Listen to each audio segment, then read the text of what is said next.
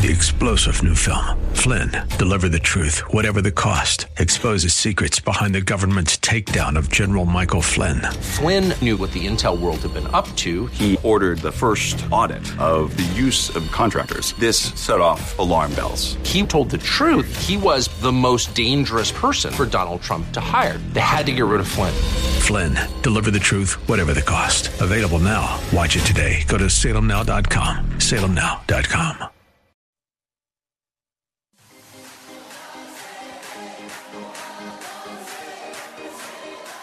Welcome to Let Us Reason, a Christian Muslim dialogue with host Al Fadi.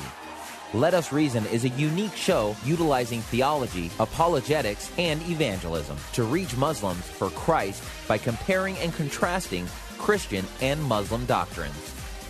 And now, your host, Al Fadi. Well, good morning, everyone. Hope uh, you're having a uh, fabulous week and a blessed Saturday. Um, I'm your host, Al Fadi, and if you're joining us, you're listening to Let Us Reason. And as always, you can always um, visit our website to listen not only to this episode, but all of the previous ones on our archive. The website is CIRA International, and that's C as in Charlie, C I R A International.com go to our section uh, about the uh, podcast called Let Us Reason. Also, you can listen uh, listen to it directly from SoundCloud.com forward slash let dash us dash reason. Uh, I'd like to welcome you, and also I'd like to welcome a dear brother uh, with me today. Today's topic and next week's topics is going to be about a very, um, yet again, troubling trend that uh, we are noticing, and especially someone like me who comes from a Muslim background, uh, among some of the mission community. Uh, although I want to be clear that um, um, these missionaries and these mission communities are well meaning, uh, basically, in their approaches to Muslims. Sadly, oftentimes they venture into things that are troubling in terms of how they ought to share the gospel with Muslims. And based on the challenges they're faced with, unfortunately, they venture into some approaches that I've talked about in the past, like the insider movement, for instance, the camel method. And today, uh, with me here, our dear brother Adam Simnowitz, who is going to also talk to us about yet another uh, terminology called the Muslim idiom translation. And uh, Adam, I'd like to welcome you, brother. How are you? Doing well. Thank you for having me on your show. Absolutely. And let me just give our audience just a brief background about you. Adam, by the way, is a minister with the Assembly of God, and he lives in Dearborn, Michigan, where he has helped to start uh, Springwell's Church. Now, in the early 2000s, he helped distribute a Muslim idiom translation in Arabic, basically some biblical translation, without him knowing uh, or realizing that that's what it was. And the content of this, the so called audio uh, panoramic Bible. So, upon listening to uh, this production, he was definitely uh, disturbed by it to find that this audio version of the Gospel of Luke changed references to God as Father and Jesus as Son of God. So, this at least gives you an idea about why Adam has been ever since very focused on issues like this. So, Adam, uh, please uh, tell people what happened after that. Well, I would like to give some background. My wife and I spent almost two years in Jordan learning Arabic in order to return to Dearborn, which has a very high concentration of Arabic speaking peoples. And while uh, I was there during my last semester, which was early 2000, I went to a class at the seminary in Amman, Jordan, and there was a person there named Peter Tweel with Wycliffe Bible Translators, and he was talking about a an upcoming article by a, by one of his colleagues, a person named Rick Brown, who was talking about how Son of God and Son of Man really have the opposite meanings. That Son of God actually refers to Jesus' deity, uh, humanity rather, and that Son of Man refers to his deity. And that article was then released in uh, a magazine called International Journal of Frontier Missions, which has had a name change, and now it's known as International Journal of Frontier Missiology. When I listened to Peter's presentation, I thought this seems kind of like a fad. It seems like it's based on a, a lack of knowledge of the Bible as well as uh, Islam, and I really didn't think that it would go very far. Well, when my wife and I returned back to the States in the end of May of 2000, a local layperson in Dearborn uh, was actually handing those out. And so through different uh, joint ventures, um, we would hand them out. And then I think I handed out to one person a set or of, of these. At that point, they were audio cassettes. And I kept one for myself, and then I think I gave another set back to the to this layperson who was handing them out. We were told that this was simply a well-produced, even uh, well-produced evangelistic tool, and the first part of it had it was it's called Lives of the Prophets, and that has been changed now to Stories of the Prophets. In Arabic, it's called Qisas al Correct. And the first part of it, what it does is it takes people that are named in the Quran as well as in the Bible, and it gives you it gives the biblical what should be the biblical account of the lives of these people. So beginning with people, with Adam, uh, Noah, Abraham, Moses, and all the way it ends with Jesus. And we were handing them out, and I never thought anything about listening to them. I, because I, we were told that this evangelistic tool was uh, it was just to help introduce Jesus to Muslims, and it didn't use the term Son of God. So I didn't think much about that. When, though, at, in the fall of 2006, a local Wycliffe missionary asked me and several others to help him out with a promotional campaign because we have a large population of Muslims from southern Iraq in Dearborn as well as the Detroit area. It was then that we began learning that this was considered an audio panoramic Bible. So I decided to listen to it, even though I had been handing it out for some six years, uh, or part of handing it out.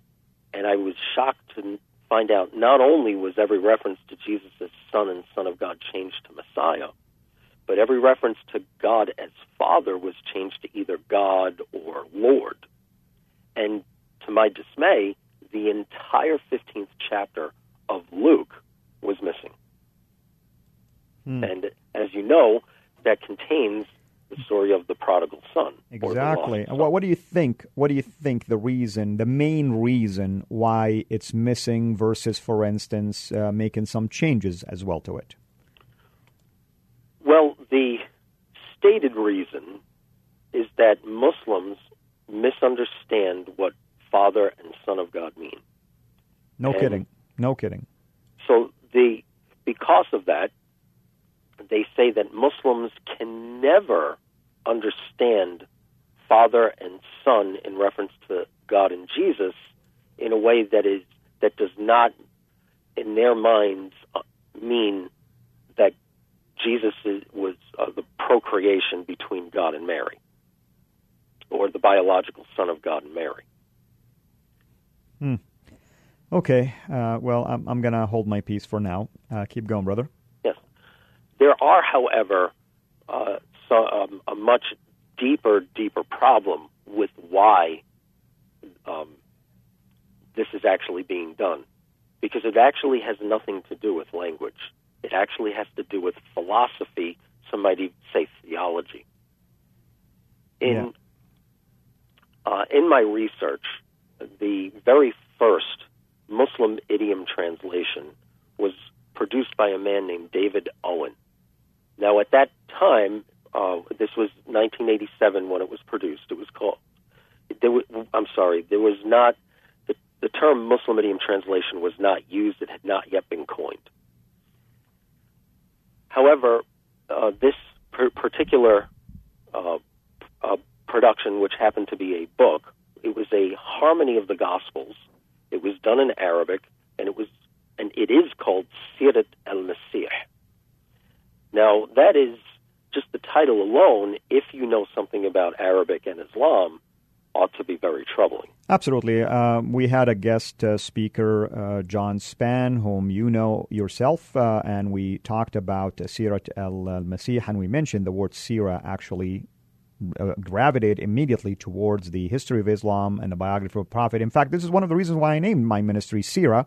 Uh, to uh, make it uh, Muslim friendly, at least, so that they will be willing, at least, to explore what we have to offer to them. Yes. Yes.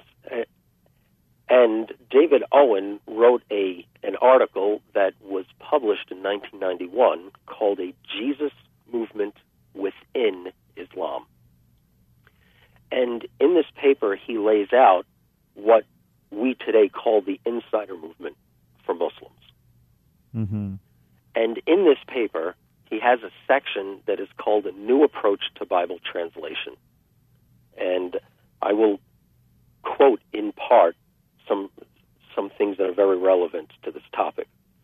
It is a necessary requirement that Islamic styled Bible translations be produced in order for a Jesus movement in an Islamic context to ever get off the ground. So let me let, let, me stop you right here, brother. So in David Owen's mind, for the last 1400 years, God has failed and failed miserably to start a movement among Muslims. You could say that, although he doesn't blame God, but he, in this paper he says that Christian missions to Muslims has been an, uh, a huge failure. Well, when God says, I will be with you and I will empower you, you receive power from above, that means God really did not come forward with his promise yet for 1400 years. You would have to conclude that from his writings. Yep. I'm sorry to disrupt you. Go ahead, brother. He then continues Bible translators will play a foundational role in the initial stages of a Haraka Isawiyah, or Jesus movement. In carrying out their task, they will also take a consolidating step in the work of re theologizing the Christian message within Muslims' particular context. Hmm. So okay. he he went on to say in this paper that Muslims don't need to convert Christianity; they can remain Muslim and have saving faith in Jesus. But the only way that can be sustained is if Bible translations take out Trinitarian language and use Islamic terminology in its place. Obviously, um, you know, uh, Muslim, of course, is not going to accept the Trinitarian language. And if you want to make it to be Muslim, basically uh, uh, compliant, if you wish, um, certainly I can see why you want to remove any and everything that is a hindrance in the mind of a Muslim. So Having said that, brother, so what's the purpose then of preaching a gospel to a Muslim knowing that he's going to reject the biblical language? Why don't we just give him their own book and just move on from there? Well, it's like you had just said. We believe that Scripture is the truth. It's inspired by God. And we who've been saved, we enjoy firsthand the relationship of what it is to be children or sons of God. And that relationship is based on the truth that God has always been Father, Son, and Holy Spirit. And so, for many of the statements of faith that you find among evangelical organizations, whether it be churches or parachurch organizations, such as missions organizations that are not denominational, they will put in, usually in the, the, the first or second statement, that we believe that God is eternally existent as Father, Son, and Holy Spirit. And the Bible is very clear when you look at the different uh, occurrences for Father and Son, uh, as well as sons of God, children of God, that that wonderful reality is based on God's triune nature. Amen. And uh, just to uh, my audience, if you are joining us right now, you're listening to Let Us Reason. I'm your host, Al Fadi. With me here is our brother uh, Adam Simnowitz, and he is a minister with the Assembly of God. Adam, um, you just earned a master's uh, degree, correct? Yes, that was in December of 2015. And uh, is it in Islamic studies? Yes, it is. Okay, and, and uh, the focus uh, of your study or research was on issues as uh, that we're discussing right now, which is Muslim idiom translation. Am I correct? Yes. Very good. So, uh, uh, Adam, I'm, I'm really disturbed, of course, by what I'm hearing, even though I myself is at the thick of it.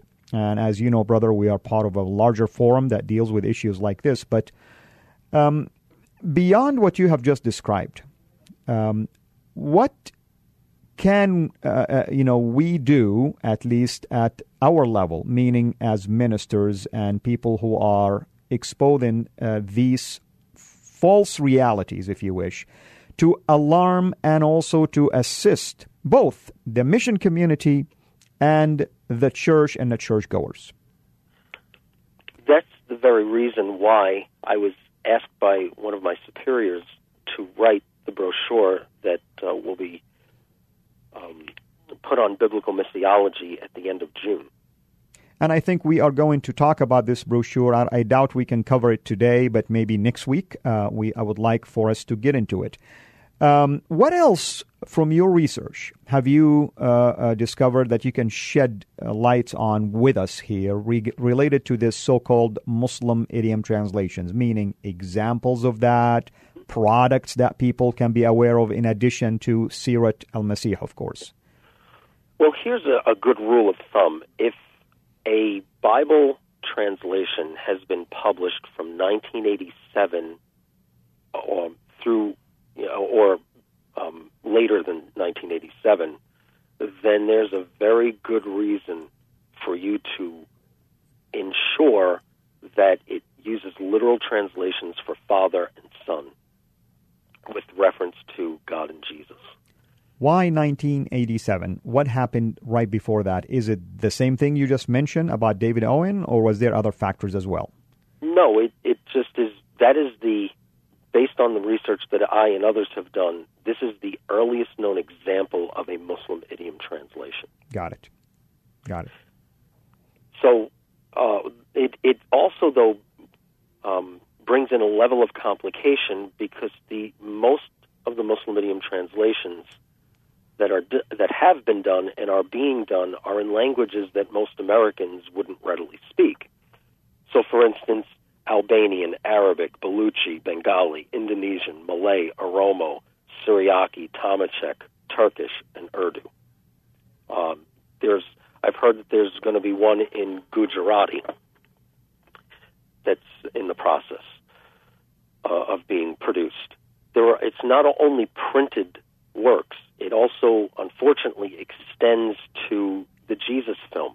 Now, I want to make it very clear that Campus Crusade or Cru does not approve of this, but there are unauthorized versions of the Jesus film that have been distributed and uh, are possibly even online. In other, when you say unauthorized, that mean um, just uh, the name was used uh, to give the impression that it is part of the same group of Jesus film, basically. Yes, that's um, that's sad, brother, because this is an act of deception here, uh, if you ask me. Yes, it is, and it, I have I I get into some of this in my thesis, but it is a very uh, disturbing, disturbing uh, aspect to this whole uh, thing that we call Muslim idiom translation. Once again, for just the benefit of those who just joined us, um, if you can give a definition for Muslim idiom translation, and I want to ask you right after that about what I call Muslim friendly translation. Well, the definition that I give in my thesis is that Muslim idiom translation is any so called translation of Scripture that uses language which upholds an Islamic worldview. Example. Give give maybe uh, one or two quick examples because we want to talk more about some of the uh, translations that are used, like by the Sharif Bible, for instance. Okay, the Sharif Bible in Arabic. If you look at 1 Corinthians chapter 8 verse 4, it contains the first part of the Islamic confession of faith or the Shahada. Right. There is no God but Allah. Right. And so, in place of one God, they they it is swapped out with the uh, Arabic phrase "There is no God but Allah." And that's in First Corinthians, chapter eight, verse four. Yeah, I don't remember ever reading this in uh, Greek, but I could be maybe looking at a wrong Greek, probably. Well, unfortunately, the Sharif Bible is the first uh, Muslim idiom translation that I'm aware of that incorporates the first part of the Shahada. But now, that, since that has been produced, there are two new uh, uh, versions in Arabic. One is called Al Injil, and the other one is called The True Meaning of the Gospel of Christ and its companion volume, The Bold Proclamation of the Apostles of Christ. And they also incorporate the first part of the Shahada. And what's interesting is that all of them contain the Shahada more times than is contained in the Quran. Wow. Um, I just want to give my audience just a glimpse of what this means. Do you know that the Shahada is not even found in the Quran? You cannot find a verse that has the entire Shahada in it. And we come back and volunteer it for them in the Bible. What an amazing, amazing work indeed. Brother, we have limited time left. Because we're going to revisit this topic once again next week, tell people why this is an important topic for us to discuss. Well, it goes to the very heart of all that we believe, which is based on the Bible being God's inspired word.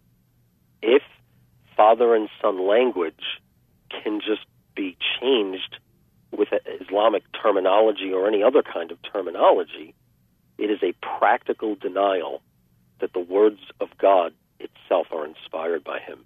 Amen. And, and like I said, our whole basis for relating to God as His children or as His sons is then eliminated. And that brings us closer to an Islamic message in which God is the master and the believer is his slave. There is no intimacy. Absolutely, brother. And, and that's what I said earlier is like, what's the benefit even to try to do a translation? Just give the Quran to the Muslim and tell him to find salvation in there. And shame on the 1.6 billion Muslims for not being saved by now. And the other thing that I want to also mention, and I'm sure, Adam, you are aware of this because you deal with my Muslim people all the time in evangelizing and reaching out for them with a message of truth. As a Muslim myself, when I was growing up that way, and now I'm a former Muslim, meaning I left Islam, which is a religion, not a culture. As a former Muslim today, I can tell you when I was growing up as a Muslim, like any Muslim, I believed that the Bible is corrupt. Why? Because Christians and Jews corrupted it. So, what do you think the MIT is doing? Exactly the same thing that Muslims believe wholeheartedly. Yes, and this is this is a very shameful and embarrassing thing. We we have, as professing evangelicals, exceeded what Jehovah's Witnesses have done to the Bible.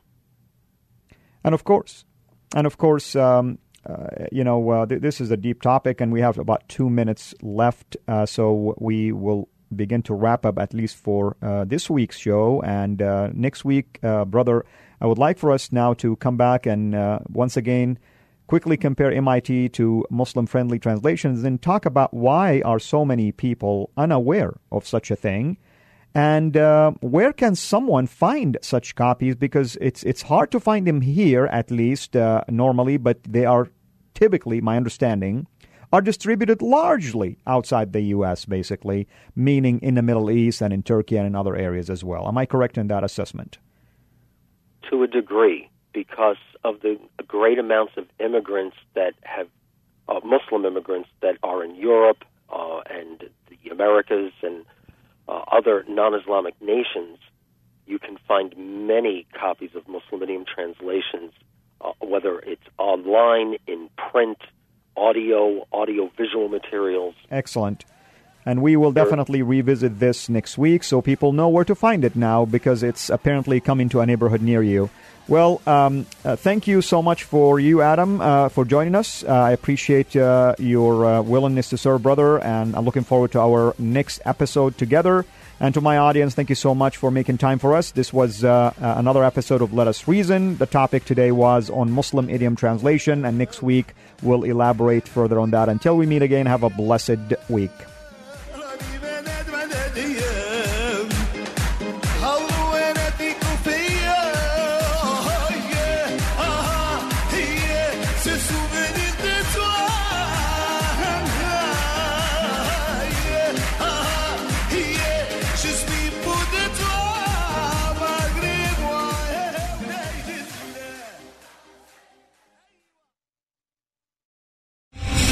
Star general Michael J. Flynn, head of the Pentagon Intelligence Agency, knew all the government's dirty secrets. He was one of the most respected generals in the military. Flynn knew what the intel world had been up to, he understood its funding. He ordered the first audit of the use of contractors. This set off alarm bells.